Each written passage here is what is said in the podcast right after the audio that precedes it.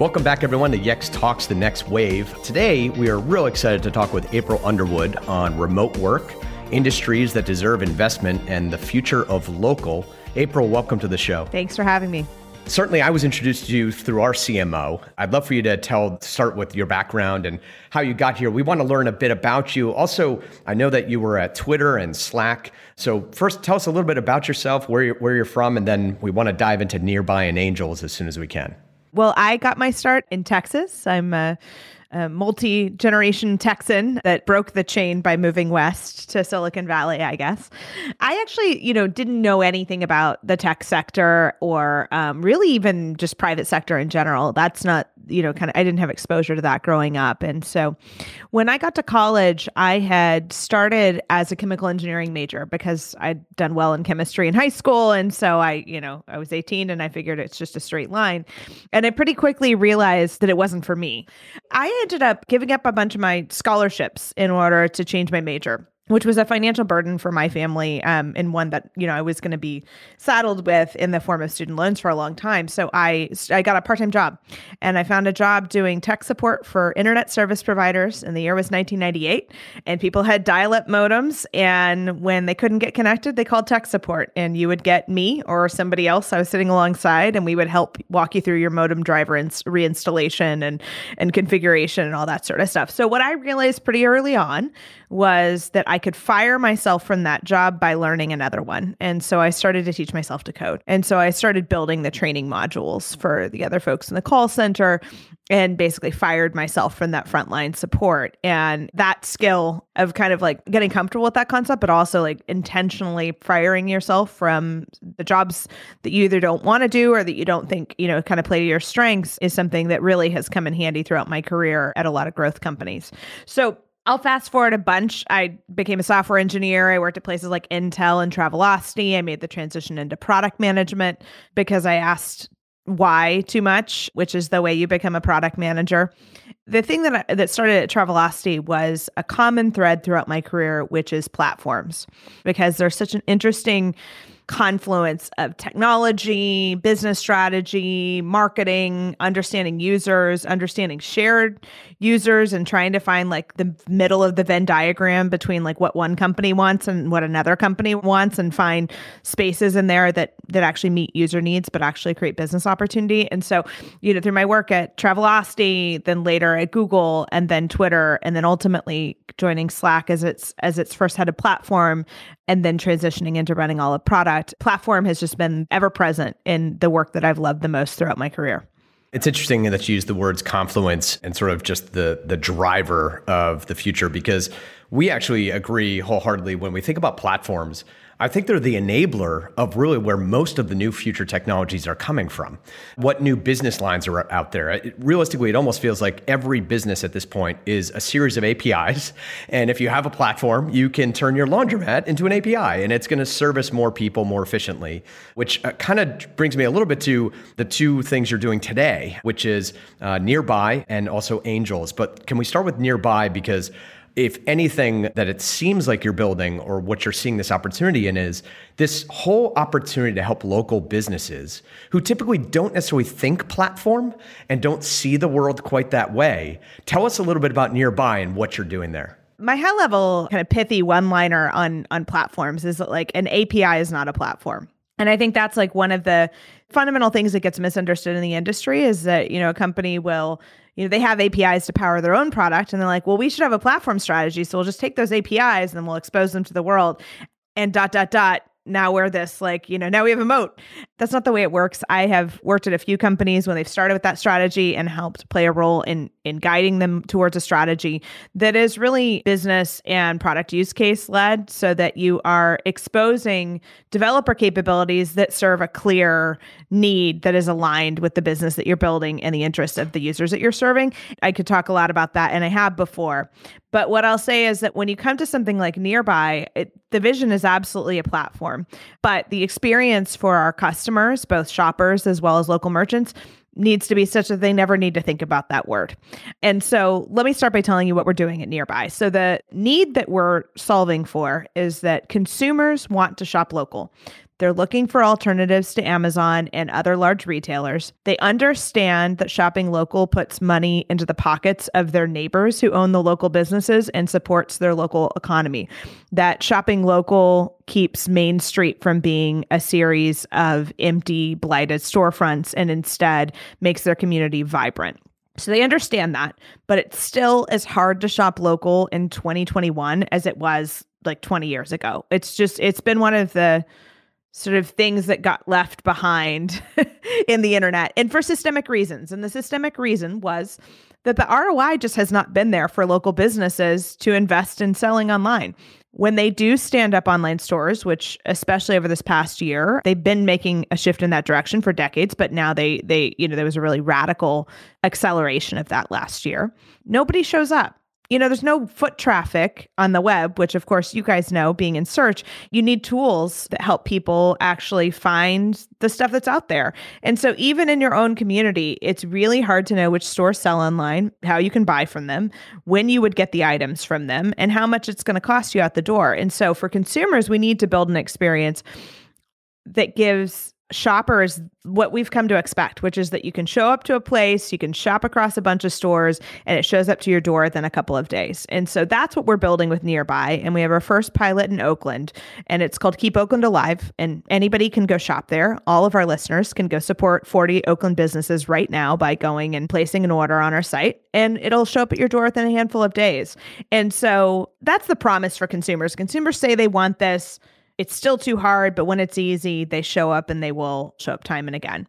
For merchants, what they need is an e commerce team that works on their behalf. Selling online is not set it and forget it. It's like you stand up the online store, that's step one. Now you have a grind of driving people to your site, like for the rest of time. And so that's brand, that's demand gen, that's all of the different sort of muscles, let alone the fulfillment piece that costs these merchants money. So that when people rarely do show up to their online store and buy from them, those orders are low margin for those merchants. And so we're looking to solve for that with a platform that basically creates some economies of scale at the community level where I've basically staffed an e-commerce team for the city of Oakland and we can add more stores every week and we can support that growth. And so for nearby the platform is a mix of the software that we're building, but also the services that we're providing and the branding that we're doing to attract an audience. And so it is really the culmination of so many things that I've gotten the chance to work on over my career at Yext for you know more than 10 years we've been helping local businesses get found by fixing all the data that's out there in Google and other sites so that you could find the place. Because as my wife used to joke, if, if you go somewhere and it's closed or the business has moved and you're frustrated, that's my husband's fault, right? Because we've been working on that problem for a very long time and it's still not solved. It's a very difficult problem to solve because of the, the, the multiple platforms and also sort of the, the meaning how people have engaged to find local businesses engage with them.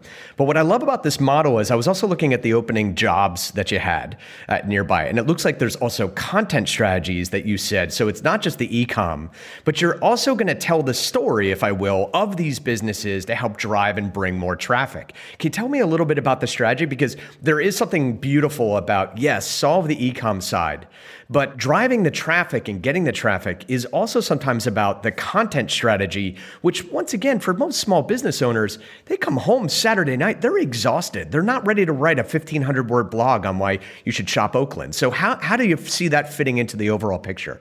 You can't separate the two. I mean, honestly, um, especially in this day and age, there has to be storytelling. There needs to be an editorial program. One of my very first hires was a writer, and she used to be an editor at the Bold Italic, which is a popular publication in the Bay Area, and then worked on community at Yelp back when it was early. All of those platforms, whether they were on the sort of media side or local or other different sort of like angles on this problem over the last couple of decades, they've all stopped short of actually delivering the customer all the way through the transaction.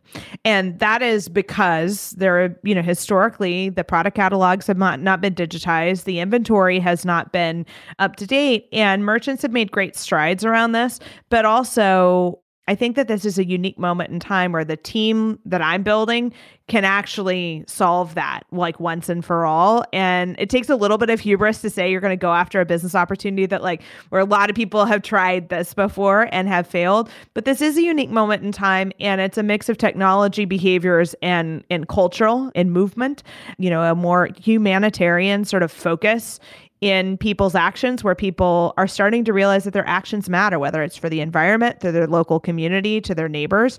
And so, if those can be some of the silver linings that come out of this dumpster fire year we're all going through, then that's a good thing because it's long overdue.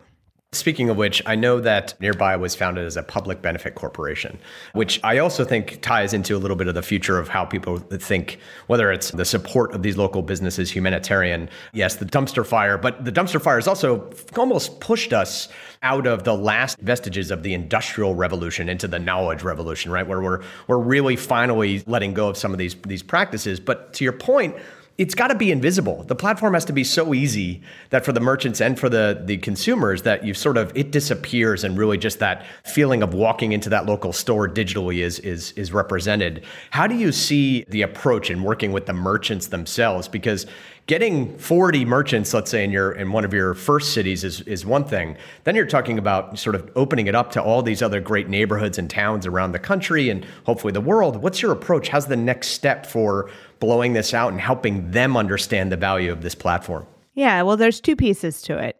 One is that our team, we're going to be building a team in those communities of people that are of those communities. So we actually do the fulfillment. And because of that, we are in the, our merchant stores multiple times a week, picking up orders that we have driven to those stores. And it's a very different way to get to know your customer than a typical software sort of proposition where you walk in the front door and you try to sell them some software.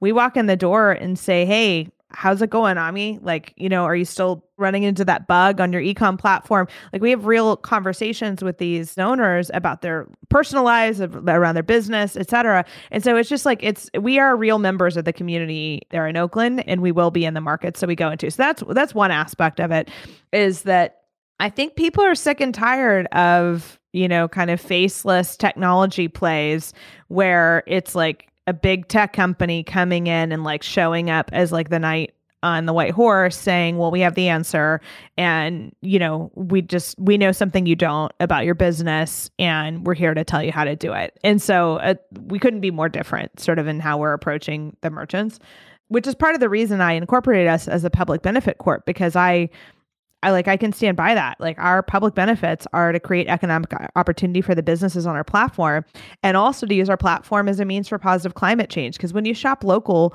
you're doing both. It's like a small form of community activism where you're supporting your local businesses and you're deciding to buy something from down the street instead of from a, you know, distribution center across the country. And so I do think that there's a cultural movement afoot where there's a real appetite for that. So while we're doing it because we think it's the right thing to do and the way we want to build a company, I think over time consumers are going to demand that. Now, on the second half of this is that another sort of radical idea is that we are we're really embracing the local community including local government and adjacencies that have an interest in a platform like nearby existing so in oakland for example there is a mask that was i believe the, the brainchild of the chamber of commerce it's a face mask and it says oak proud on it. it has a hashtag on it they're selling it for eight bucks, and the proceeds go to the Alameda County Food Bank. But there is no online store for the city of Oakland. Like, there's not a place you go to buy things like that. So they came to us and they asked if they could sell it on Keep Oakland Alive. And we said, of course. And so we're selling it on Keep Oakland Alive.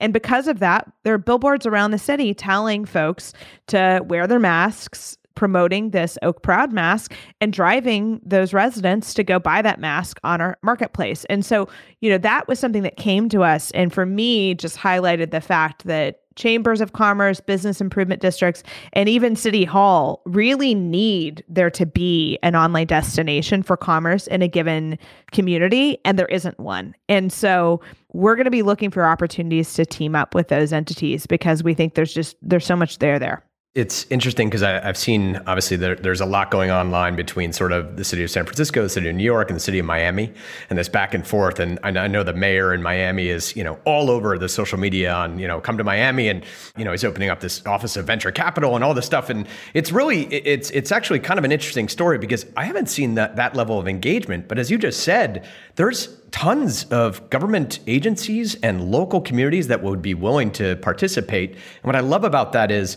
in order to really win online these days, there's just too much information, and people will think locally, but you still have to have a big presence of a lot of different content strategies to capture that. So that when I ask the question, where can I get this type of item or this service in Oakland, that it's going to show up. Because for so many of these small businesses, it's just a battle uphill against brands, quite frankly, and businesses that have way more money to throw at that.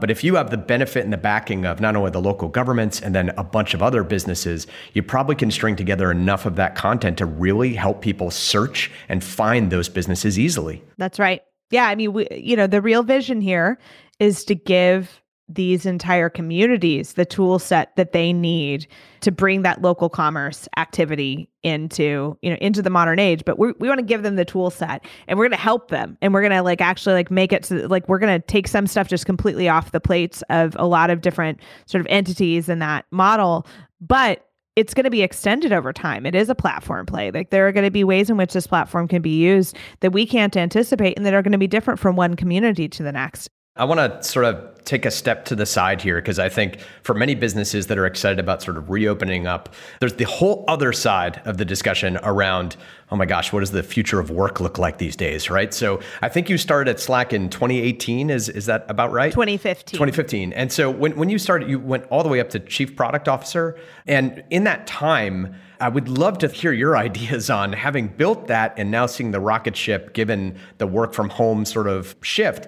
Do you think this is where it stays? Do you think it's a hybrid? What do you think happens with all the technologies that have sort of enabled this as we kind of hopefully start, you know, getting the vaccine out and really starting to uh, travel and get back to work? Do you do you anticipate a major shift, or what, what do you see for the future of work? Yeah, well, I mean, we're so lucky that if something like this was going to happen in our lifetimes, it happened at a time where we had the tools that we have. I mean, we're kind of talking about the workplace, but also I just I oftentimes think about like, well, what if what if Instacart did not yet exist? What if what if Amazon didn't exist? You know, like I mean, there are you know these resources, these different technology platforms have been instrumental in helping people to be able to have some amount of continuity in their lives and to, and also to be able to kind of shift their life and work styles on a dime, which is really incredible. It's just like such a thought exercise to think about, like, what if this had happened in 1995? I just, you know, I'd, I'd venture to guess that there would have been a lot more loss of life, which, you know, above a baseline, which is already like absolutely jaw dropping and like that we will never fully be able to wrap our heads around. So,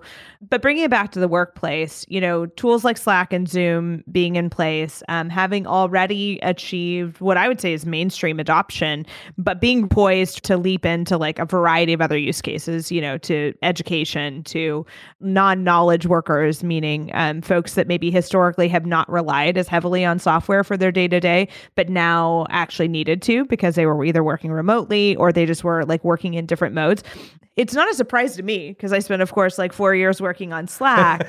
but I do think that the band aid has been ripped off. And so, you know, the fact that families now, you know, have family Zooms on the weekend and things like that, you know, it's really incredible. And it's the sort of thing that probably a lot of PMs talked about how like this was possible with the things they were building. But it really did sort of take a, uh, this exogenous event to shift behaviors, which is similar to what I saw around nearby with e commerce, which is that Shopify and Squarespace and Square and all these things already exist existed, but they were there and waiting when the moment presented itself where people, you know, truly were amenable to try them. So I think the future of remote work is here to stay. A lot of companies have made decisions during the last year that are, at the very least, going to have longer lasting impacts. They've hired people all over the, the country or even all over the world. They've changed employer policies that mean that their employees have made life decisions like moving location or a different home setup in some way that met their needs better. And so I don't think it just flips on a dime overnight back to some sense of normal. And I think that that's a good thing because it's democratized access to work at these tech companies, regardless of your location, regardless of your family setup, regardless of a lot of other factors. All that being said, we cannot ignore the fact that the exit of women, in particular from the workforce, is incredibly alarming. And so we have to like dig at that and figure out how do we wind that back. And I don't think the answer to that is like we need to be in offices. I do think that there are some ways in which some forward progress in a lot of arenas in the social sphere has been unwound by this pandemic. And I think that it would be a huge miss for us not to inspect that as we think about what the new normal becomes. Absolutely. I know for a lot of companies, this wasn't just about the pandemic. It was just trying to understand this impact and all of these changes in the lives of their employees. And so, what does that do for people that don't return to the workforce? You mentioned women, but also across lots of let's say, underrepresented groups. I know that in addition to Nearby, you're also uh, one of the founders of Angels. And I wanted to talk a little bit about that as well, because your investment portfolio at this point, it, you know, is spans more than 100 different companies. And many of them have some of those common platform approaches to solving problems. How do you see that fitting in to what you just described, really enabling or trying to bring forward opportunities to whether it's women or other underrepresented groups? Because it does seem like that that was one of the core visions. And I, I don't know when did Angels start? We started in 2015. Yeah, and so to think of you know how much work and effort's already been done there, how does that tie in for your vision of where things will go with the right investments and getting those groups more represented, or maybe even just more access to opportunities, certainly from an investment perspective? Yeah, well, so when we started in 2015, I, I believe in our first blog post, we sort of asserted that like you know, there's not a technology sector anymore. Every company is a technology company. And if you fast forward to 2021, I would say that, you know, it, that it's even more fine grained than that. Daily, for example, is a platform that brings video communication into any application because now any any application needs to have a video communication component. And so like it's just becoming sort of more and more fine grained where these technologies that we used to view as a standalone business, a standalone product, over time do sort of get decomposed into these platform plays and these feature sets that need to be remixed together for different use cases along with net new technology. And i think we see that you know we've seen that in healthcare we're seeing that in education we're seeing that in so many different sectors where it used to be the case that you would you know you'd see a company that was just going and trying to build an entire set of you know the entire tool set for a certain sector, sort of full stack. But now the feature expectations and the quality of experience that are expected are so broad that almost any of these companies is going to be thinking about the different third party APIs and products and features that they're going to in- incorporate in what they're doing. And I think we'll see that also extend outside of the software sector into things like, you know, last mile delivery, for example, like like a total decentralization and just fragmentation of these services so that every company can offer the same quality of service because somebody has like something as a serviceified almost anything that you can do and that's great. I think it's great for our entrepreneurs. It's good for customers because it means just like the overall level of experience is improving across the board. And so if you look at the hashtag angels portfolio, you see a mix of bets we've made on people who really understand a sector or an audience and are going after that combined with a handful of founders that have instead really developed specialization in a specific set of functionality or in a specific technology and then the combinations of those things can get really interesting over time when you kind of see how your portfolio matures over you know the course of 6 years there's a book called The Future is Faster Than You Think. And it, it, actually touches upon some of the things you're talking about, which is we're living in this time where, you know, early on in the 20th century, it was sort of like if you took electricity and combined it with one other thing, anything, you'd go from like a screwdriver to a power screwdriver. And that was a huge amount of, of the confluence of just one new technology. But now you talk about the SaaSification or the, the, the appification of any sort of major need, which is what we're seeing that acceleration of. And you have literally dozens of Venn diagrams of overlap of what you could build uh, relatively quickly now compared to when I think of starting in you know the the 90s where you need 15 people just to get you know a website up. Now it's it's all those different technologies. So I think that is a very do you, do you see that though that where if there are all these sorts of technologies that are making those components or those atomic level units finally accessible that they can be built into new businesses is that one of the avenues why you, where you think we can bring opportunity to sort of the underrepresented or people just with differing ideas to where those tools make it easier for them to build upon? Because uh, I'm curious from the angel side if that was is that part of the investment thesis of these are either underrepresented people that are managing or starting or founding these companies, or is it also the technologies themselves that get you excited about what they might build when unleashed? We invest in the best teams we can back across the board. Last time we ran the stats, and these numbers will be a little out of date, uh, uh roughly a third of our founders were women or founding teams included a woman. But I mean, I think the thing to know is that we have backed a really broad portfolio of founders, and we have absolutely we backed everything from first time founders who really seem to have an insight about an audience. I think of, for example, uh, Messerschmidt on the, who's one of my my partners, invested in Cameo very early early on. That's gone on to be a great success. A few of us were were very early investors in Clubhouse, which was a you know serial founding team that um, that brought a lot of experience, but had this new insight and this new opportunity that they were going after. And so those are on the consumer side. But when you look at the SaaS and the B two B side, you know it is oftentimes a team that has maybe worked in a, a company at some more scale. They maybe worked at Slack, like Balsa, or they worked at other places, and then they in that work identify some unmet need and they go tackle it. And I think that, you know, wherever people get their inspiration from, for me, for nearby, it was walking down the street in my own hometown. For some people, they find their inspiration through the work that they're doing and the challenges that they're bumping into with the software tools that they're using. So, you know, that inspiration can come from all, all over the place. But I do think that, you know, we've got a handful of founders where that experience is rooted in their personal experience growing up in the community that they were a part of. There are a lot of examples of those. I don't have one offhand, to be totally honest, but we back the best founders we can across the board. Excellent. And and so getting towards the end here in terms of local, I wanted to just get your your thoughts on going back to nearby and what is the future of local? You're empowering these people. You're bringing not only the services but the platform to the forefront helping them adjust not only to let's say the last 12 months of craziness but also what is the future for those local businesses? What do you want to see the future of local being? Especially when it comes to from from our perspective from a uh, sort of the yext side of how do you how do you see this playing out? Finding those businesses, working with those businesses. What is the future that you see with nearby that you can sort of really hope to attain with this effort? Yeah, in the future, local businesses like the ones we work with today in Oakland will be able to compete not just for the local retail spend, but they will participate in an ecosystem that allows them to compete against the biggest e-commerce players in, in the market, where consumers will not have to make a choice between convenience and shopping local, but they will instead be able to get that same quality of sort of digital experience and logistics that they get from like an Amazon. They'll be able to get that from the businesses down the street from them.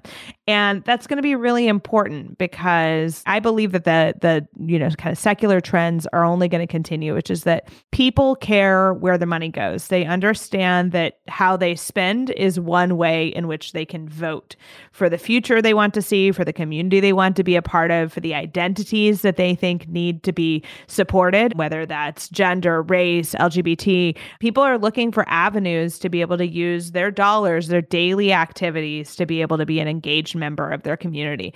And what we're building with nearby offers an avenue for that. And you know it's not about us. Like it's about us putting the infrastructure in the hands of these communities and allowing them to do their magic. But if we can along the way make it easy for you to choose to shop in austin or shop in charleston or shop in brooklyn and be able to almost have commerce be this way for you to experience the world from behind your screen and do so in a way that benefits small business owners there's going to be a lot of winners out of that. It's going to be a very virtuous cycle of great jobs, of vibrant communities, of more people being able to thrive just in their own personal lives and their own financial stability through having access to being able to build a meaningful business that is offline and online. And that's what I'm really excited to to bring to the world. And I look forward to the Roblox in, in, integration, so my kids can walk down the street in Oakland right on their screen and go shopping because that that has to happen. Exactly, they can do your grocery shopping for you or something. exactly, it's just uh, yeah, right right to the farmers market. So a couple sort of last questions here. So number one, everybody that we have on, we want to talk just sort of bold prediction. You know, next several years. What do you see? What's something you think that will really sort of hit the world that maybe we aren't thinking about, particularly when it comes to, let's say, local business or just in general? Well, I think that a focus on climate is just going to become much more the norm, which it already is in plenty of other places in the world. But, you know, there's like a national retail federation stat that like 60% of consumers are willing to change their habits for the environment. 80% say they care about it, but 60% are willing to change. That's a good starting point. And so when people think about, you know, one of the most common refrains I hear when I talk to people about what we're building at nearby is that they just feel guilty about like all of the boxes at the front of their house. And so when we deliver something to your doorstep in Oakland, it shows up in a shop shopping bag and that's very much by design is we're trying to cut some of that waste out of the system let alone get you something from down the street instead of across the country.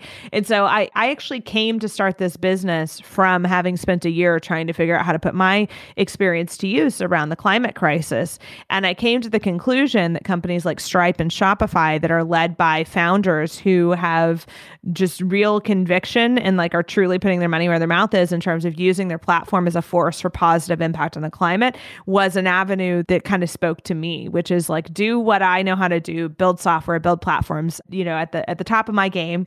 And that if I do that, that gives me the opportunity to use my platform as a force for good on this front. So that's the thing I'm doing. And I and I we're always thinking about the ways that we can use our platform to extend that opportunity to the consumer shopping on our site.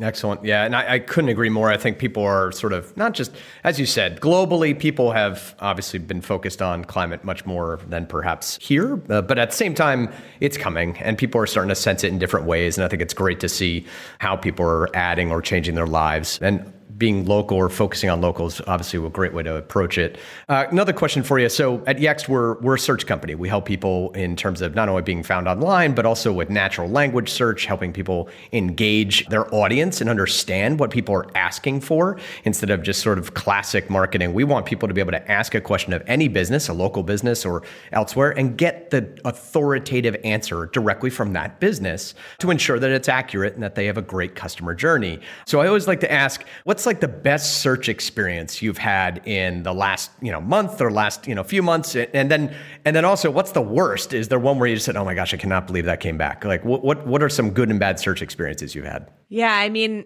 I turn to Twitter for search to a high degree for real time information. And so for me, being able to keep track of the ebbs and flows of COVID stats I was really grateful that those resources were out there. They were out there because there were people that were really doing the work to aggregate the data, and then others were amplifying the most accurate sources. And so it didn't get to it in a traditional web search way. I got to it through my use of the platform, and over time, really narrowing on in on the accounts that frankly were just doing the work for me. And so I think you know it was a classic sort of use case for why community oriented search, let alone like real time, is important. And one of the things that I used to like to work on, you know, a decade ago at Twitter was was those sorts of problems.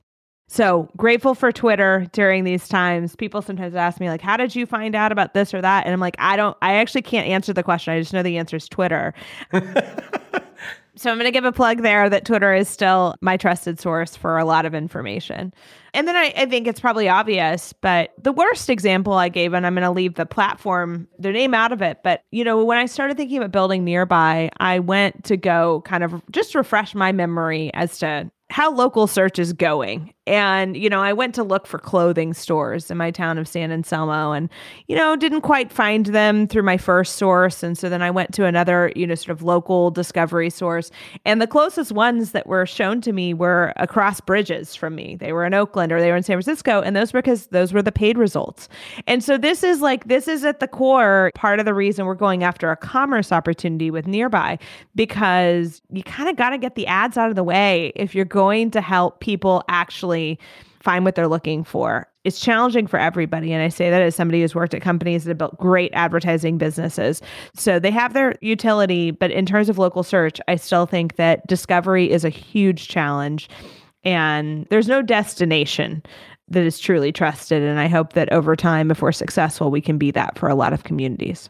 Well, absolutely. That is so needed. I always think back to um, the paper in 1998 that ultimately created Google. And in the addendum, there's a little section that says, very quietly, but so brilliant to see it so long ago, to say, advertising supported search engines will be inherently biased towards the advertisers and away from the needs of consumers. And look, I give look, there's nothing greater than what search has done in terms of knowledge transfer and knowledge opening up. It's amazing, but to your point, it still has such a far way to go, particularly for local and or other data sets or businesses that just don't have the ability to sort of pay to play. So I definitely agree. And then one last question for you. So we do a pass the mic here. So just a segment where we invite someone that you pick, uh, someone that you think could also help us understand where things are going on the next wave. Who do you think we should have on the podcast after you?